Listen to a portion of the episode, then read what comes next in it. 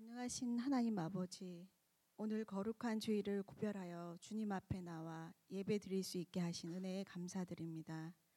매일 우리의 삶 가운데 역사하시는 하나님의 크신 은혜와 사랑을 깨닫고 늘 기쁨과 감사가 삶에서 넘쳐나게 하옵소서.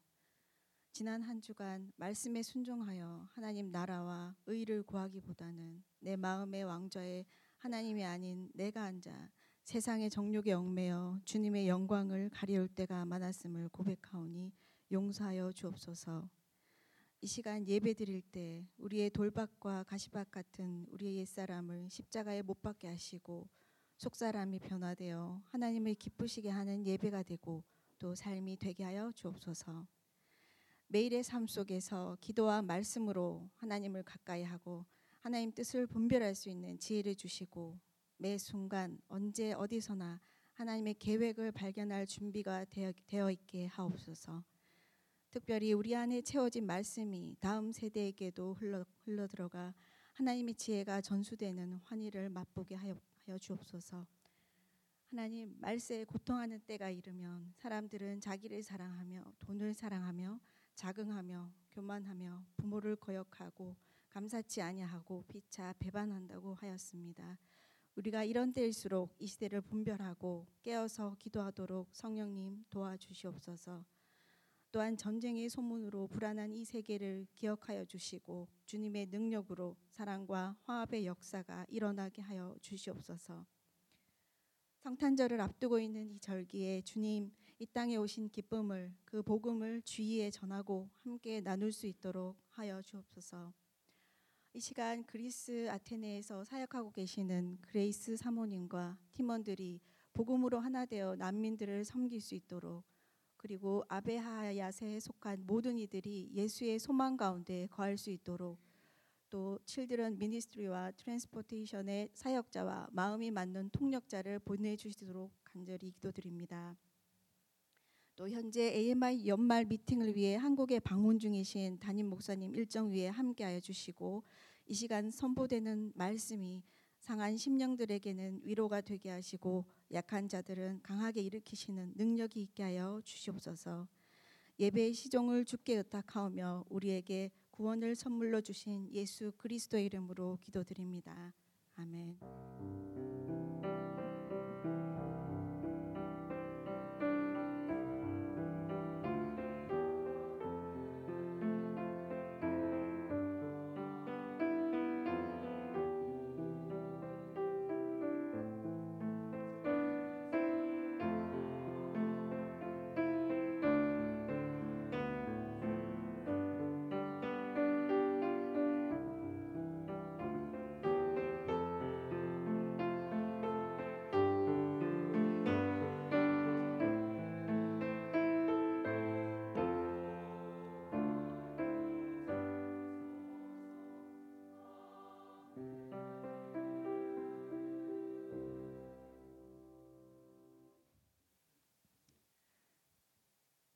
오늘 주시는 말씀은 이사야 11장 1절에서 11절입니다. 이 새의 줄기에서 한 싹이 나며 그 뿌리에서 한 가지가 자라서 열매를 맺는다. 주님의 영이 그에게 내려오신다. 지혜와 총명의 영, 모략과 권능의 영, 지식과 주님을 경외하는 경외하게 하는 영이 그에게 내려오시니 그는 주님을 경외하는 것을 즐거움으로 삼는다. 그는 눈에 보이는 대로만 재판하지 않으며 귀에 들리는 대로만 판결하지 않는다. 가난한 사람들을 공의로 재판하고 세상에서 억눌린 사람들을 바르게 논지한다. 그가 하는 말은 몽둥이가 되어 잔인한 자를 치고 그가 내리는 선고는 사악한 자를 사형에 처한다. 그는 정의로 허리를 동여매고 성실로 그의 몸의 띠를 삼는다. 그때에는 이리와 어린 양이 함께하며 표범이 새끼 염소와 함께 누리며 송아지와 새끼 사자와 살찐 짐승이 함께 풀을 뜯고 어린 아이가 그것들을 이끌고 다닌다.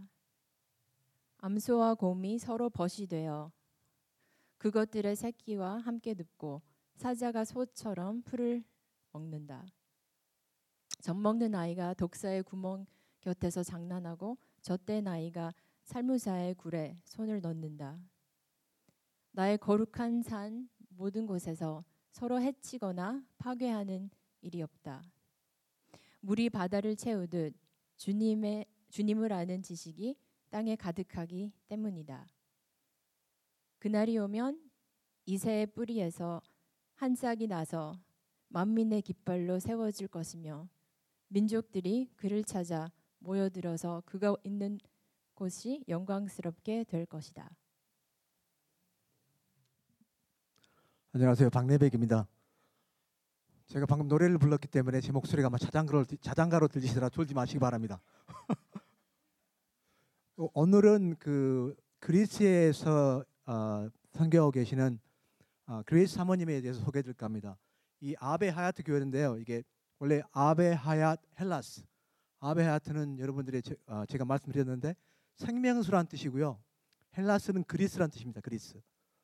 그래서 아, 이 교회는 2018년에 잔김 목사님이 설립하셨는데 그 당시에 여행하시면서 거기에 많은 피난민들이 오기 때문에 그걸 보시고 그 피난민들을 사역하기 위해서 만드신 교회입니다. 근데 현재 지금 제가 어, 어, 이 지도를 올린 이유는 뭐냐면 제가 말씀드린 그 사역지가 총 10개예요. 근데 기억하세요?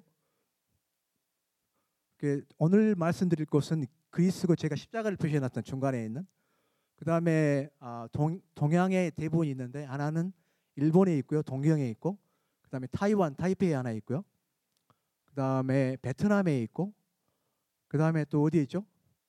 싱가포르에 있죠. 그 다음에 또 어디 있죠? 인도네시아에 있습니다. 페칸, 페칸바르에. 그 다음에 이제 이쪽으로 와서 어디에 있죠? 과테말라. 지난주에 김대영 형제님이 소개해드린 과테말라입니다. 근데 오늘은 제가 소개해드릴 게 그리스인데 그리스가 어디냐면 그 옛날에 아, 세계 최초의 선교사가 누군지 아시죠? 바울 선교사죠, 바울 선교사. 근데 이 바울 선교사가 2차 전도 여행을 하시면서 들으신 것이에요. 처음에 아, 이스라엘에서 예루살렘에 출발해서 그다음에 터키를 거쳐서 그다음에 이제 골로시아 골로시아로 오시게 돼요. 그다음에 거기에서 브리아를 거쳐서 이제 아베 여기 이제 아베 하야트가 있는 그리스로 오시게 됩니다.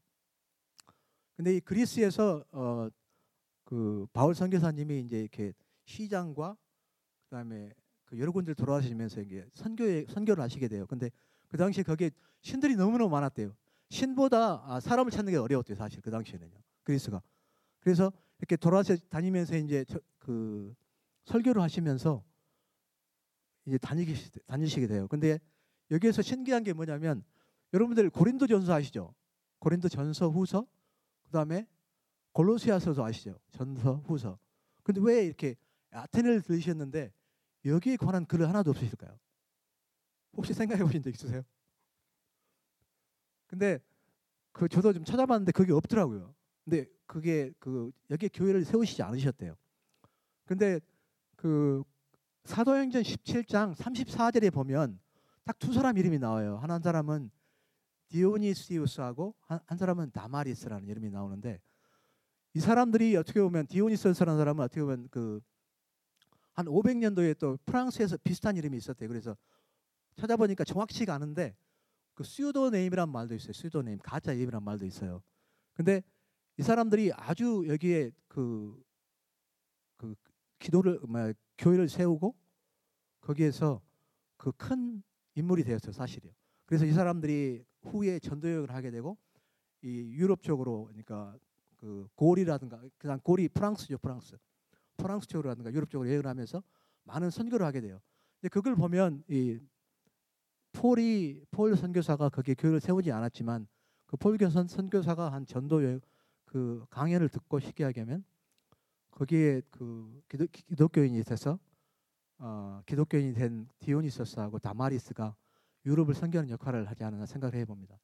근데 여기에서 이제 그 아베 하야트 교회가 담당하는 게 뭐냐면 이 아프간하고 이란하고 시리아에서 오는 그 난민들을 선교하는 역할을 하고 있어요. 근데 지금 현재 주로 하시는 게 난민 선교 하나는 여기 시스토라고 써 있는 부분 왼쪽에 그 다음에 위에는 말라카사 그 두 개의 난민촌이 있답니다. 근데 찾아보니까 난민촌이 굉장히 많아요. 그 정확한 숫자는 모르겠어요. 제가 17가지 찾았는데 더 이상 더 많은 것 같아요. 제가 못 찾겠더라고요. 그래서 두 개만 딱 올려놨는데 하나는 시스토, 하나는 말라카. 근데 여기에 차, 차로 가면 한 30분이 걸린답니다. 근데 버스나 다른 걸로 가면 한 2시간 걸리고요. 그럼 현재는 지금 시스토 이 난민 캠프를 많이 하고 계시고 아, 다음에는 이제 말라카 난민 캠프를 하기 위해서 계획하고 있답니다. 그리고 또 하나 하시는 게 뭐냐면 여기 education center를 세우셔 가지고 그 애들을 가르치고 계세요. 근데 주로 영어하고 math하고 그다음에 바이블 그, 그 바이블을 study하고 있답니다. 근데 여기서 제일 중요한 게 뭐냐면 바울 선교사가 이렇게 1차 전도여행하고 2차 전도여행 할 때는 이렇게 이스라엘에서 이쪽 터키를 거쳐서 유럽 쪽으로 왔어요. 근데 지금은 누가 오고 있냐면 난민들이 오고 있어요. 난민들. 그래서 그 사람들 특징이 뭐냐면 다 이슬람이에요. 이슬람. 근데 이 사람들이 다 유럽으로 건너가요. 다.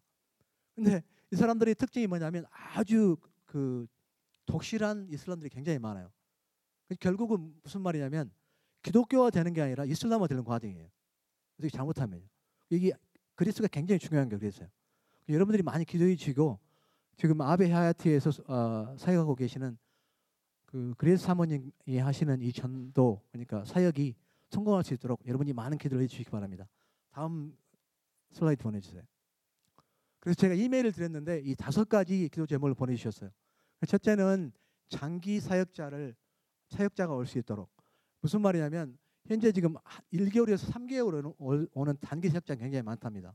근데 아까 말씀드렸듯이 그 난민촌이 있고 거기에 운동할 수 있는 사람이 필요한데 그 다음에 children ministry 거기에 오랫동안 어, 장기 사역할 수 있는 사역자가 많이 필요하답니다. 그래서 기도해 주시고 두 번째는 passive translator 그러니까 보내시기를 heart, soul and mind가 하나인 통역자가 필요하다고 했어요. 그러니까 무슨 말이냐면 통역자가 필요한데 이슬람익 통역자가 안 되는 거, 그 사람이 많은 것 같아요. 그래서 그 그리스도를 진정으로 그 선교할 수 있는 통역하면서 이렇게 굿뉴스를 선포할 수 있는 그런 통역자가 필요한 것 같아요. 그다음 세 번째는 난민들의 마음이 부드러워지도록 for soft uh, heart. 이게 무슨 말이냐면 그 이슬람들이 이렇게 난민들이 굉장히 강한 이슬람을 갖고 있는 사람이 많아서 쉽지 그 선교가 쉽지 않은 것 같습니다. 그다음에 네 번째는 아베 하얏 가족들을 위해서 for 아베 하얏 family members. 이 패밀리가 나오는데 패밀리 하면 여러분 가족들 있잖아요. 제 가족들, 제 집사람, 동, 그다음에 제 아들, 딸 있는데 근데 많은 일이 일어나잖아요. 아픈 사람, 떠나는 사람, 떠났을 때 그리워하고 여기도 마찬가지인 것 같아요.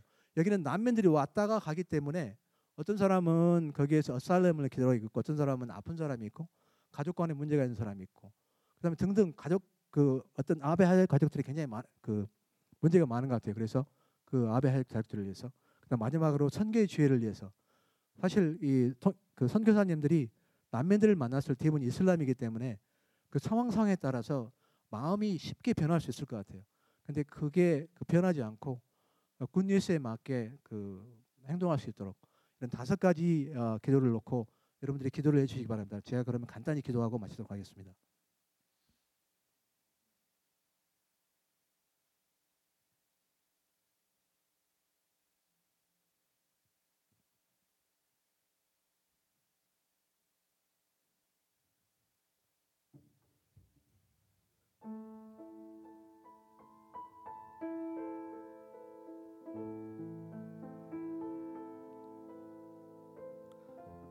하나님 아버지 감사합니다. 아, 그리스의 아베 하야트 아, 선교지를 소개, 아, 설립해 주시고 거기에 아, sister 그레이스를 보내주셔서 존 김과 크리스토를 보내주셔서 아, 아, 이슬람들을 선교하고 있습니다. 하나님 아버지 아, 장기 사역자가 올 수 있도록 하여 주시옵소서. 그 다음에 Farsi 통역자를 찾고 있습니다. 남인들이 마음이 부드러워져서 아, 굿뉴스를 받아들일 수 있도록 하여 주시옵소서. 아베 하야트 가족들을 위해서 어, 기도드립니다. 그다음 어, 선교 지혜를 어, 위해서 기도드립니다. 이 어, 아베 하야트 어, 가족이 드리는 이 간구의 기도를 들어주시라 믿사오며 이 모든 말씀 예수 그리스도의 기도드렸사옵나이다. 아멘.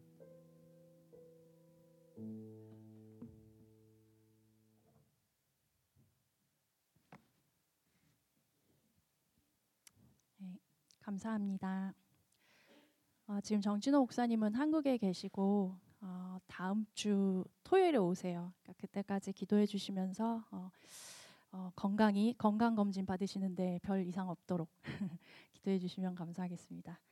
아, 오늘은 대림절의 첫 주일입니다, 여러분. 네, 드디어 대림절이 돌아왔습니다. 어, 대림절 작년 대림절에 제가 이 자리에 섰었는데 어, 올해도 이렇게 기회가 왔습니다. 1년에 한 네번 쓰게 되는 것 같아요. 어, 대림절은 뭐냐 하면은 성탄절 전 4주 동안의 기간을 대림절이라고 하죠. 이때는 저희가 예수님의 탄생과 다시 오심을 기다리는 그런 시기인데 대림절은 교회력의 절기예요. 어, 교회력을 들어보셨나요? 저희 교회에선 잘 안 쓰는 말이죠. 교회력은 예수님의 생애, 죽음 그리고 부활 이 사건들을 교회가 절기들을 따라서 순서대로 지키는 그런 어, 달력인데요. 여기서 한 가지 주목할 건 뭐냐면은 교회력은 대림절로부터 시작을 한다는 사실입니다. 우리에게는 한 해의 끝인데 교회에게는 한 해의 시작인 겁니다. 저는 요즘에 연말이라 바쁘지 않냐는 질문을 많이 받아요. 그러니까 여러분도 마찬가지실 것 같아요. 어, 이 시기에는 저희가 올 한 해 동안 이루지 못했던 거에 대한 아쉬움이 남기도 하고 또 한 살 더 먹으니까 되게 불안감도 오기도 하고 그런 시기일 수도 있겠습니다. 그런데 교회가 어, 교회력은 대림절로 시작한다는 사실을 기억할 때 우리는 이 시기를 세상 사람들과 좀 다르게 바라볼 수 있을 것 같습니다. 세상에서는 한 해가 저물어 가지만 저희에게는 새로운 믿음의 한 해가 열리고 있는 시기라는 것을 기억할 수 있고요. 따라서 이 대림절을 맞아서 우리 모두 하나님이 새롭게 행하실 일을 기대감을 갖고 기다릴 수 있기를 바랍니다. 저희가 오늘 읽은 본문 어, 임지연 성도님께서 잘 읽어 주셨는데 본문이 매우 길어서 제가 되게 죄송한 마음이 들었어요. 하지만 이 본문 중에 뭐 하나 빠뜨릴 부분이 없기 때문에 이렇게 했습니다. 오늘 읽은 본문은 이사야 선지자가 다가올 희망찬 미래를 보여주는 그림입니다. 근데 어, 이 예언을 듣고 있는 남유다 백성들은 이 예언자가 본 미래와는 되게 다른 현실을 살고 있었어요. 이사야서 이 배경은 주전 8세기 중후반에 어, 남유다인데 이때 군사적 경제력으로 경제적으로는 부유한 시기였지만 점차 아수르라는 강대국의 위협을 받기 시작한 시기로 넘어가고 있었습니다. 이사야 1장을 보면은 당시 남유다 사회를 조금 더 들여다볼 수 있어요. 제가 읽어보겠습니다. 이사야 1장 10절에서 11절. 너희 소돔의 통치자들아 주님의 말씀을 들어라. 너희 고모라의 백성아 우리 하나님의 법에 귀를 기울여라. 주님께서 말씀하신다. 무엇하러 나에게 이 많은 재물을 바치느냐? 나는 이제 순양의 번제물과 살찐 짐승의 기름기가 지겹고 나는 이제 수송아지와 어린 양과 순념소의 피도 싫다. 어, 살찌고 좋은 재물을 이렇게 넘치도록 바쳤다는 것은 경제적으로 그게 가능했고 그리고 그만큼 백성들이 열정적으로 제사를 드리고 있었던 것을 알려주죠.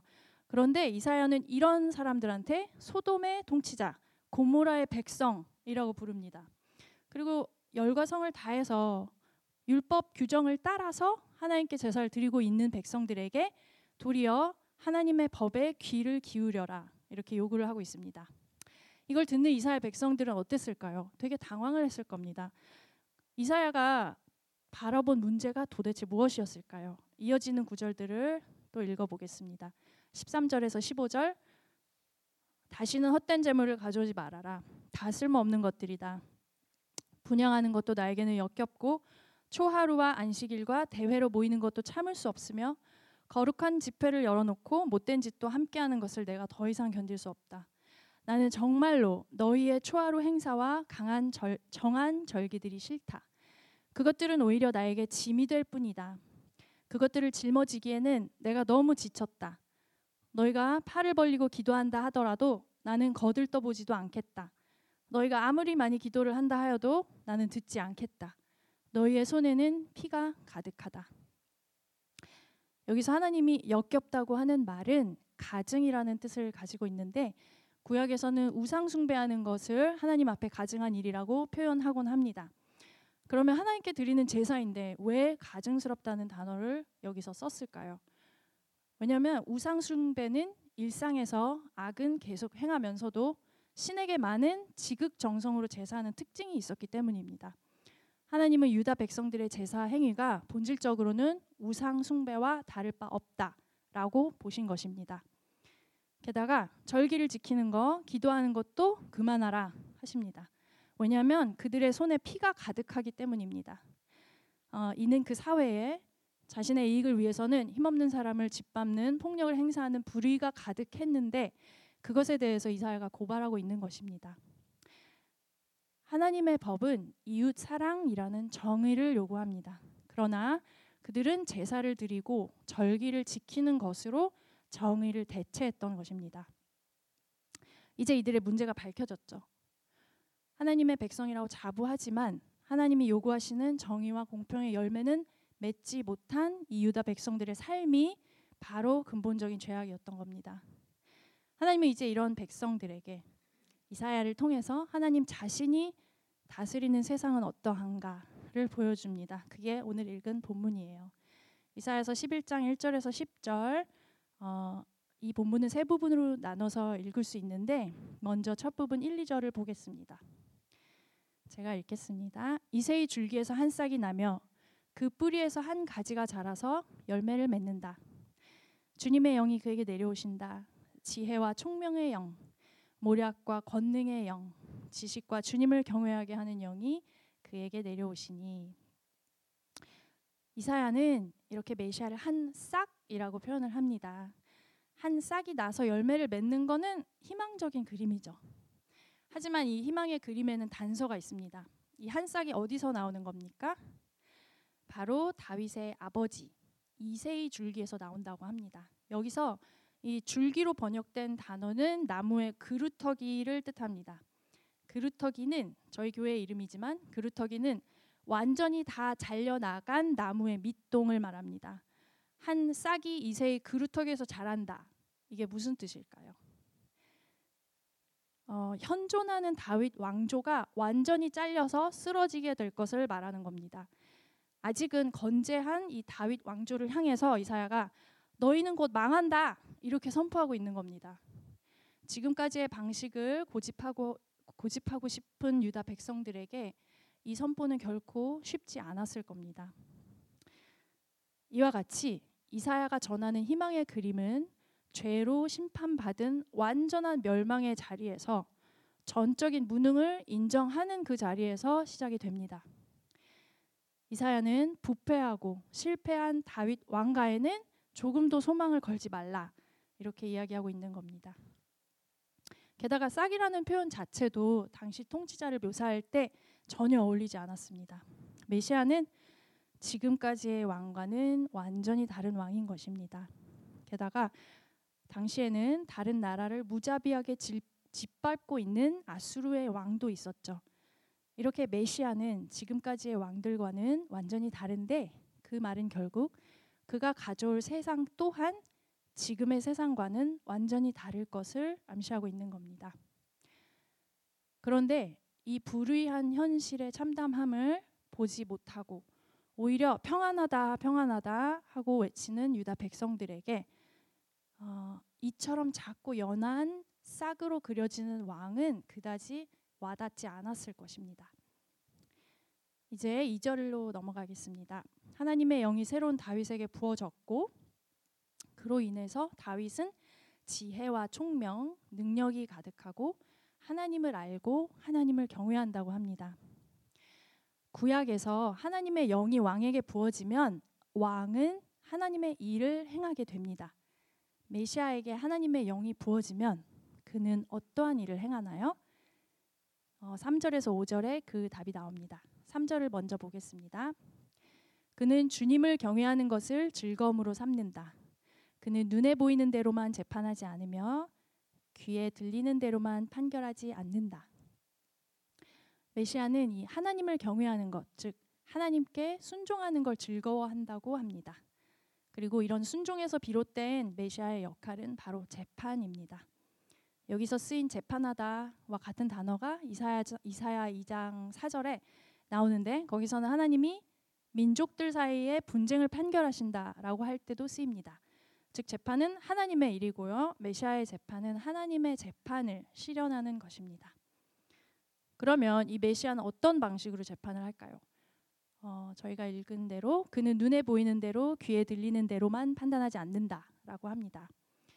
즉 사람의 외적인 명성이나 화려함 또는 다른 사람들을 선동할 수 있는 그런 큰 목소리에 좌우되지 않는다는 겁니다. 여기 나오는 보다 듣다라는 이 주제는 이사야 6장에도 나오는데요. 거기에는 이사야가 선포하는 하나님의 말씀 그것이 뭐였냐면 정의를 행하라 억압받는 자 고아와 과부의 송사를 변론해 주어라. 이 말씀을 백성들이 보아도 알지 못하고 들어도 깨닫지 못한다라고 나옵니다. 아까 잠깐 살펴봤지만 당시 사회는 풍요로운 제사가 넘쳐났다고 했습니다. 그래서 백성들은 눈으로 보아도 알지 못하고 귀로 들어도 깨닫지 못했습니다. 겉보기에 풍요와 평안의 시대로 여겨졌기 때문에 자신들을 향한 그 재앙의 메시지를 도저히 이해할 수 없었습니다. 아마도 이사야가 더 많은 재물을 바쳐라 그러면 그걸 그대로 이행할 수 있었을 것입니다. 이들은 겉으로 멀쩡해 보이는 사회 한편에서 억압받고 휘둘리고 있는 이들의 그 곤고함 그리고 탄식 소리를 보지도 못하고 듣지도 못했지만 하나님은 보시고 들으셨던 겁니다. 어, 구약의 율법은 고아와 과부와 나그네 아, 이 기댈 곳이 없는 사람들이 모두와 더불어 살아갈 수 있게 하는데 매우 큰 관심을 갖고 있었습니다. 그 사회에 하나님이 세우고자 하는 그 정의와 공의가 실현되는지를 보는 기준이 바로 고아와 과부와 나그네를 위한 율법이 잘 지켜지고 있는가였습니다. 그리고 이것이 구약이 말하는 이웃 사랑의 핵심적인 요소였습니다. 어, 이스라엘은 약속의 땅에 들어온 때부터 모든 땅이 하나님의 것임을 고백했고 이 하나님의 땅을 모두가 공평하게 유업으로 받으면서 시작을 했습니다. 그런데 살다 보면 기근이나 질병 등의 이유로 빈곤해져서 처음 유업으로 받은 땅을 다른 사람에게 팔아야 하는 일도 생겼고요. 또 땅이 없으면 가족 구성원이 다른 어, 다른 사람에게 종이나 또 노예로 팔려가기도 했죠. 또 전쟁이 일어나면은 가장이 전쟁에 동원돼서 죽게 되고 남은 가족은 해체돼서 과부나 고아가 된 사람들도 있었을 겁니다. 또 삶의 터전을 잃어버리고 어, 떠돌아다니게 된 나그네들도 있었죠. 구약의 율법에는 이처럼 의지할 곳이 없는 사람들이 살아갈 수 있는 제도들을 담고 있습니다. 그 대표적인 예로 희년법이 있는데 7년마다 있는 안식년이 7번 행해진 다음 해, 즉 50번째 되는 해에 종들을 다 해방시키고 그들이 유업으로 받았던 땅을 되찾을 수 있게 하는 법이었습니다. 그런데 이런 법을 따르지 않고 힘 있는 자들에게 치우친 판결을 계속해 나갈 경우에 그 사회는 온통 불의가 가득할 것입니다. 이스라엘은 특히 솔로몬 왕정 때 왕 자신이 자처해서 백성들의 땅을 장악해 버렸습니다. 그리고 이사야가 활동하던 시기는 이미 이 희년법과 같은 법은 지켜지지 않은 지 오래 오래였고 어, 왕들의 판결은 굽어버렸고 결국 모두의 눈이 감기고 귀가 막히게 되었습니다. 자, 이와 대조적으로 메시아는 눈에 보이는 것 너머까지 보고 귀에 들리는 것 너머까지 듣고 재판을 하는 왕이라는 겁니다. 이 왕은 그 권세가 하늘을 찌를 듯한 우뚝 솟은 커다란 나무로 표현되지 않고 작고 연약한 싹으로 그려집니다. 이 왕은 가장 낮은 곳으로 오며 그곳에 있는 힘겨운 자들의 삶을 그리고 그 고통을 몸소 아는 왕입니다. 우리는 그러한 메시아를 우리의 주라고 고백합니다. 그런데 우리의 삶을 가만히 보면 우리 삶 속에서 우리의 관심이 어디에 있을까요? 우리의 관심이 여전히 높은 곳에 있지는 않은지요. 어, 끊임없는 경쟁을 통해서 남들보다 높은 곳에 도달을 해야만 하기 때문에 하나님이 들으시는 거 그리고 보시는 거에 우리의 귀와 시선을 돌리고 있지 못하는 것은 아닌지 저희가 한번 생각해 보는 기간이 되면 좋겠습니다. 4에서 5절 이어서 보겠습니다. 가난한 사람들을 공의로 재판하고 세상에서 억눌린 사람들을 바르게 논죄한다. 그가 하는 말은 몽둥이가 되어 잔인한 자를 치고 그가 내리는 선고는 사악한 자를 사형에 처한다. 그는 정의로 허리를 동여매고 성실로 그의 몸에 띠를 삼는다. 아까 3절에서 보았듯이 메시아는 겉모습으로 판단하지 않고 바르게 판단해서 어디에서도 보호받지 못하는 자들을 위해서 정의를 실현하는 메시아입니다. 성실로 그의 몸에 띠를 삼는다는 말은 어, 말에서 이 성실이라는 단어는 확고하다라는 의미가 있는데요. 따라서 하나님의 메시아는 하나님의 정의를 확고하고 흔들림 없이 이룰 겁니다. 다윗 왕조의 지금까지의 임금들은 이런 정의의 열매를 맺지 못했지만 새로운 다윗은 반드시 그 일을 할 거란 것입니다. 이제 6절에서 10절을 보겠습니다. 그때는 이리가 어린 양과 함께 살며 표범이 새끼 염소와 함께 누우며 송아지와 새끼 사자와 살찐 짐승이 함께 풀을 뜯고 어린아이가 그것들을 이끌고 다닌다. 암소와 곰이 서로 벗이 되며 그것들의 새끼가 함께 눕고 사자가 소처럼 풀을 먹는다. 젖 먹는 아이가 독사의 구멍 곁에서 장난하고 젖된 아이가 살무사의 굴에 손을 넣는다. 나의 거룩한 산 모든 곳에서 서로 해치거나 파괴하는 일이 없다. 물이 바다를 채우듯 주님을 아는 지식이 땅에 가득하기 때문이다. 포로된 백성이 돌아올 것이다. 그날이 오면 이세의 뿌리에서 한 싹이 나서 만민의 깃발로 세워질 것이며 민족들이 그를 찾아 모여들어서 그가 있는 곳이 영광스럽게 될 것이다. 아멘. 이것이 새로운 다윗이 다스리는 세상의 현실입니다. 공의로운 왕이 다스리니까 바른 질서가 회복이 됩니다. 여기서 짝지어 나온 동물들은 함께할 수 없는 동물들이기 때문에 이 같은 배열은 매우 의도적인 배열입니다. 이게 무엇을 말하는 거냐면 메시아가 다스리는 세상은 강자가 약자를 억압하는 약육 강식이 더 이상 없는 세상이라는 것입니다. 새로운 다윗이 다스리면 더 이상 나를 위해서 다른 일을 희생시키는 일이 없는 것입니다.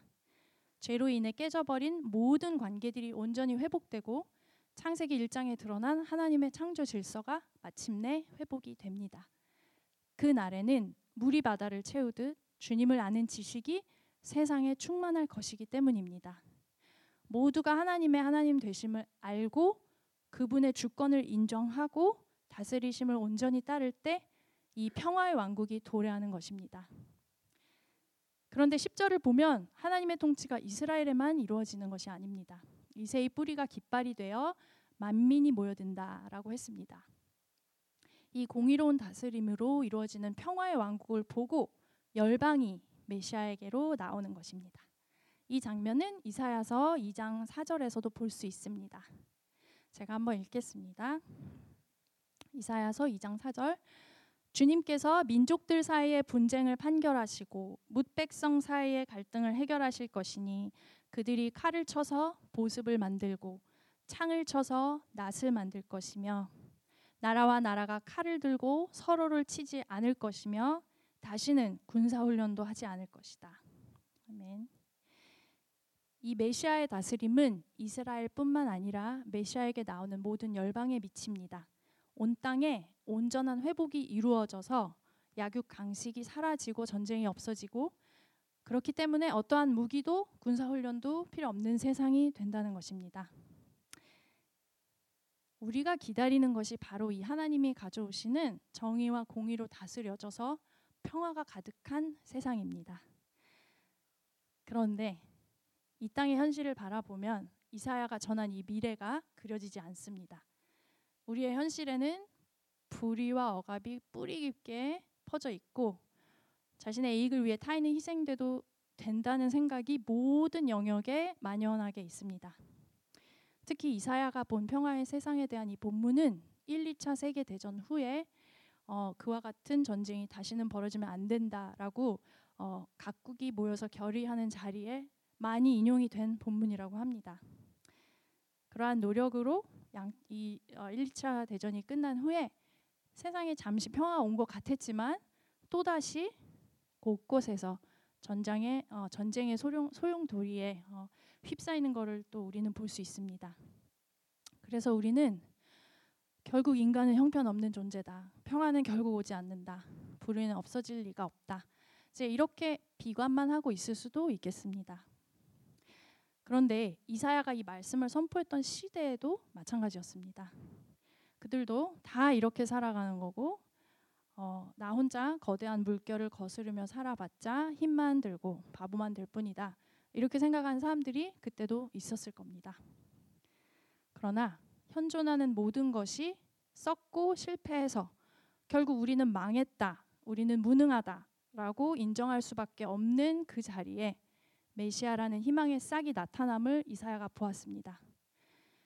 정의와 공의로 평화를 가져오는 일을 우리로서 할 수 없기 때문에 그 일을 할 수 있는 지혜와 총명, 모략과 권능이 가득한 예수 그리스도의 다스림을 따라서 오늘의 현실은 비록 그러할지언정 우리는 자포자기하지 않을 수 있는 것입니다. 어, 한국의 초기 기독교 역사를 보면은 1800년대 말에서 1900년대 초쯤에 기독교인의 숫자가 전체 인구의 1%도 안 되는 미미한 숫자였다고 합니다. 그런데 이렇게 소수의 인원이었지만 당시 사회에 만연해 있던 신분 차별, 어, 성차별 그리고 첩을 두는 제도도 있었죠. 이러한 관행을 무너뜨리는데 이 적은 수의 기독교인들이 매우 큰 역할을 합니다. 그들은 노비를 해방시키기도 했고요. 어, 관리들이 가진 뿌리 깊은 부정과 부패에 저항을 했던 것으로도 알 수 있습니다. 실제로 당시 신문 기사 남아 있는 것 중에는 어느 고을에 관장으로 임명된 사람이 자신은 기독교인이 있으면 부당한 이익을 취할 수 없으니까 기독교인이 있는 마을에 가지 않겠다라고 한 내용이 실려 있는 신문도 있습니다. 어, 이들이 듣고 믿게 된 복음은 이렇게 당시 사회에 있던 근본적인 문제들을 볼 수 있게 했고 그 문제를 제기했습니다. 그리고 그 문제 앞에서 교회가 가장 먼저 앞장서서 변한 모습을 보였던 것입니다. 이사야가 전하는 미래의 비전은 이처럼 먼 미래를 위한 말씀이 아니고 현재를 위한 말씀입니다. 그저 미래에 일어날 일이니까 알고 있어라 이렇게 하는 게 아니고요. 저희 각 개인의 행동은 거창한 큰 변화를 가져오지 못할 수도 있고 그리고 어, 달걀로 바위 치는 것과 같은 그런 느낌이 들 수도 있습니다. 그러나 이사야의 이 메시지는 어느 시대를 막론하고 메시아가 다시 오셔서 세우실 평화의 나라를 바라보면서 그 나라의 가치를 현재의 삶에서 살아내도록 부르고 또 부르는 것입니다. 우리는 우리 시대에 우리가 있는 이곳에서 해야 할 일들이 있을 것입니다. 주님을 신뢰하기 때문에 오늘 이웃 사랑을 실천하는 것이 우리의 기다림의 바른 자세일 것입니다. 저는 이와 같은 이 능동적인 기다림의 자세가 얼마나 기다림 자체에 힘을 주고 기쁨을 주는지 얼마 전에 개인적으로 깨달은 적이 있습니다. 올가을에 대학에 들어간 큰애가 땡스기빙 전날 처음으로 집에 돌아왔는데요. 기억하기로는 제가 그 아이를 대학에 내려다 주고 돌아오면서부터 언제 돌아올까 그 생각을 했던 것 같습니다. 한두 달 흐르면서 큰애가 땡스기빙 연휴 때 돌아오지 않냐 하고 묻는 분들이 계셨고 그럴 때마다 저는 어, 제가 그날을 얼마나 기대하고 있는지 얼마나 기다리고 있는지 나누면서 기쁨을 나눴습니다. 그리고 남편하고는 큰애가 오면 뭘 할지 그런 일정을 짜보기도 하고 돌아오면 첫 식사는 뭘 할지 큰애가 좋아했던 음식이 무엇이었는지 생각하면서 어, 메뉴를 짜보기도 했고요. 그리고 아이가 와서 편히 쉴 수 있도록 집안 환경도 살피고 아이가 매우 좋아했던 탄산수를 많이 사서 예전처럼 냉장고에 잔뜩 쌓아놓기도 했습니다. 이렇게 하는 사이에 저의 기대감은 더욱 커져갔고 저는 더욱 아이가 원하던 시간을 잘 가질 수 있도록 준비하고자 했습니다. 그리고 그 기다림의 시간 동안 준비를 할수록 아이가 오기를 더욱더 고대하게 됐습니다. 그 모든 기다림의 시간이 매우 기뻤습니다. 그 날이 드디어 다가와서 몇 시에 어디로 오는지 시시각각 체크하면서 만남의 시간을 누릴 기쁨을 상상해 보기도 했습니다. 그리고 드디어 아이가 집에 왔습니다. 이 두 달여 동안 기다리던 그 순간 어, 순간이 현실로 이루어졌을 때 그 전까지 상상 속에만 존재했던 그 기쁨이 온전히 현실로 완성되는 것을 저는 깊이 경험했습니다. 우리의 기다림이 바로 이것과 비슷하다고 봅니다. 제가 더 준비를 많이 한다고 해서 큰해가 빨리 오는 건 아니죠. 그러나 만날 날의 기쁨을 미리 앞당겨 맛볼 수 있습니다. 그리고 그렇게 준비를 함으로써 아이가 실제로 왔을 때 그 만남은 더욱 감격스럽고 더욱 사랑으로 넘치는 것을 함께 나눌 수 있습니다.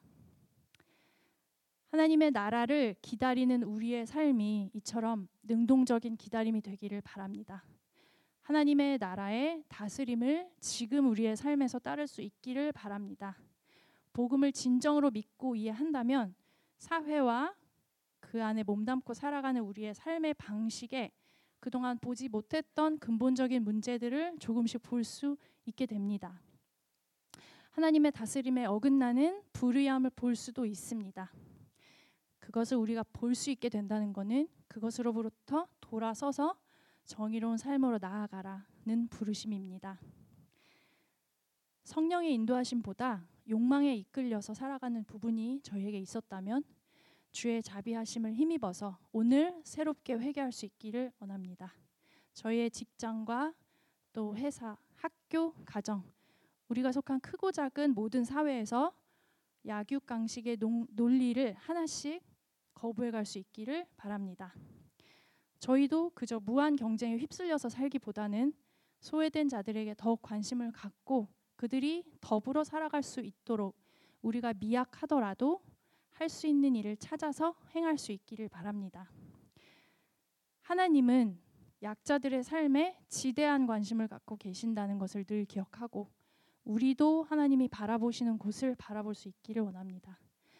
그것 때문에 우리 삶이 조금 느려질 수도 있고 우리의 욕망을 좀 더 내려놓아야 할 수도 있지만 그것을 통해서 하나님의 나라의 다스리심을 현재 맛보는 기쁨이 있기를 원합니다.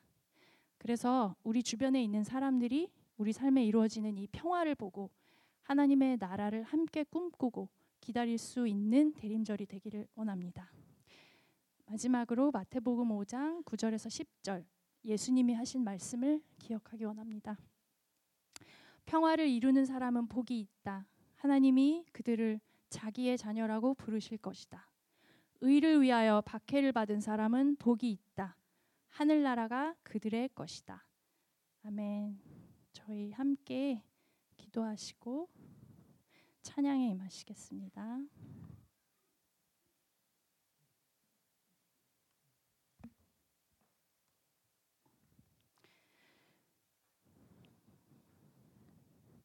이 대림절을 맞아 저희 안에 분주한 마음 그리고 아쉬운 한 해였다면 어, 그 모든 마음들 주님께서 만져주시고 그리고 저희 삶의 어떤 실패한 부분들 때문에 괴로워하고 있다면 주님이 오셔서 행하실 이 새로운 일을 바라보며 저희가 새 힘을 얻을 수 있는 그런 대림절 보낼 수 있게 해달라고 다 함께 기도하겠습니다.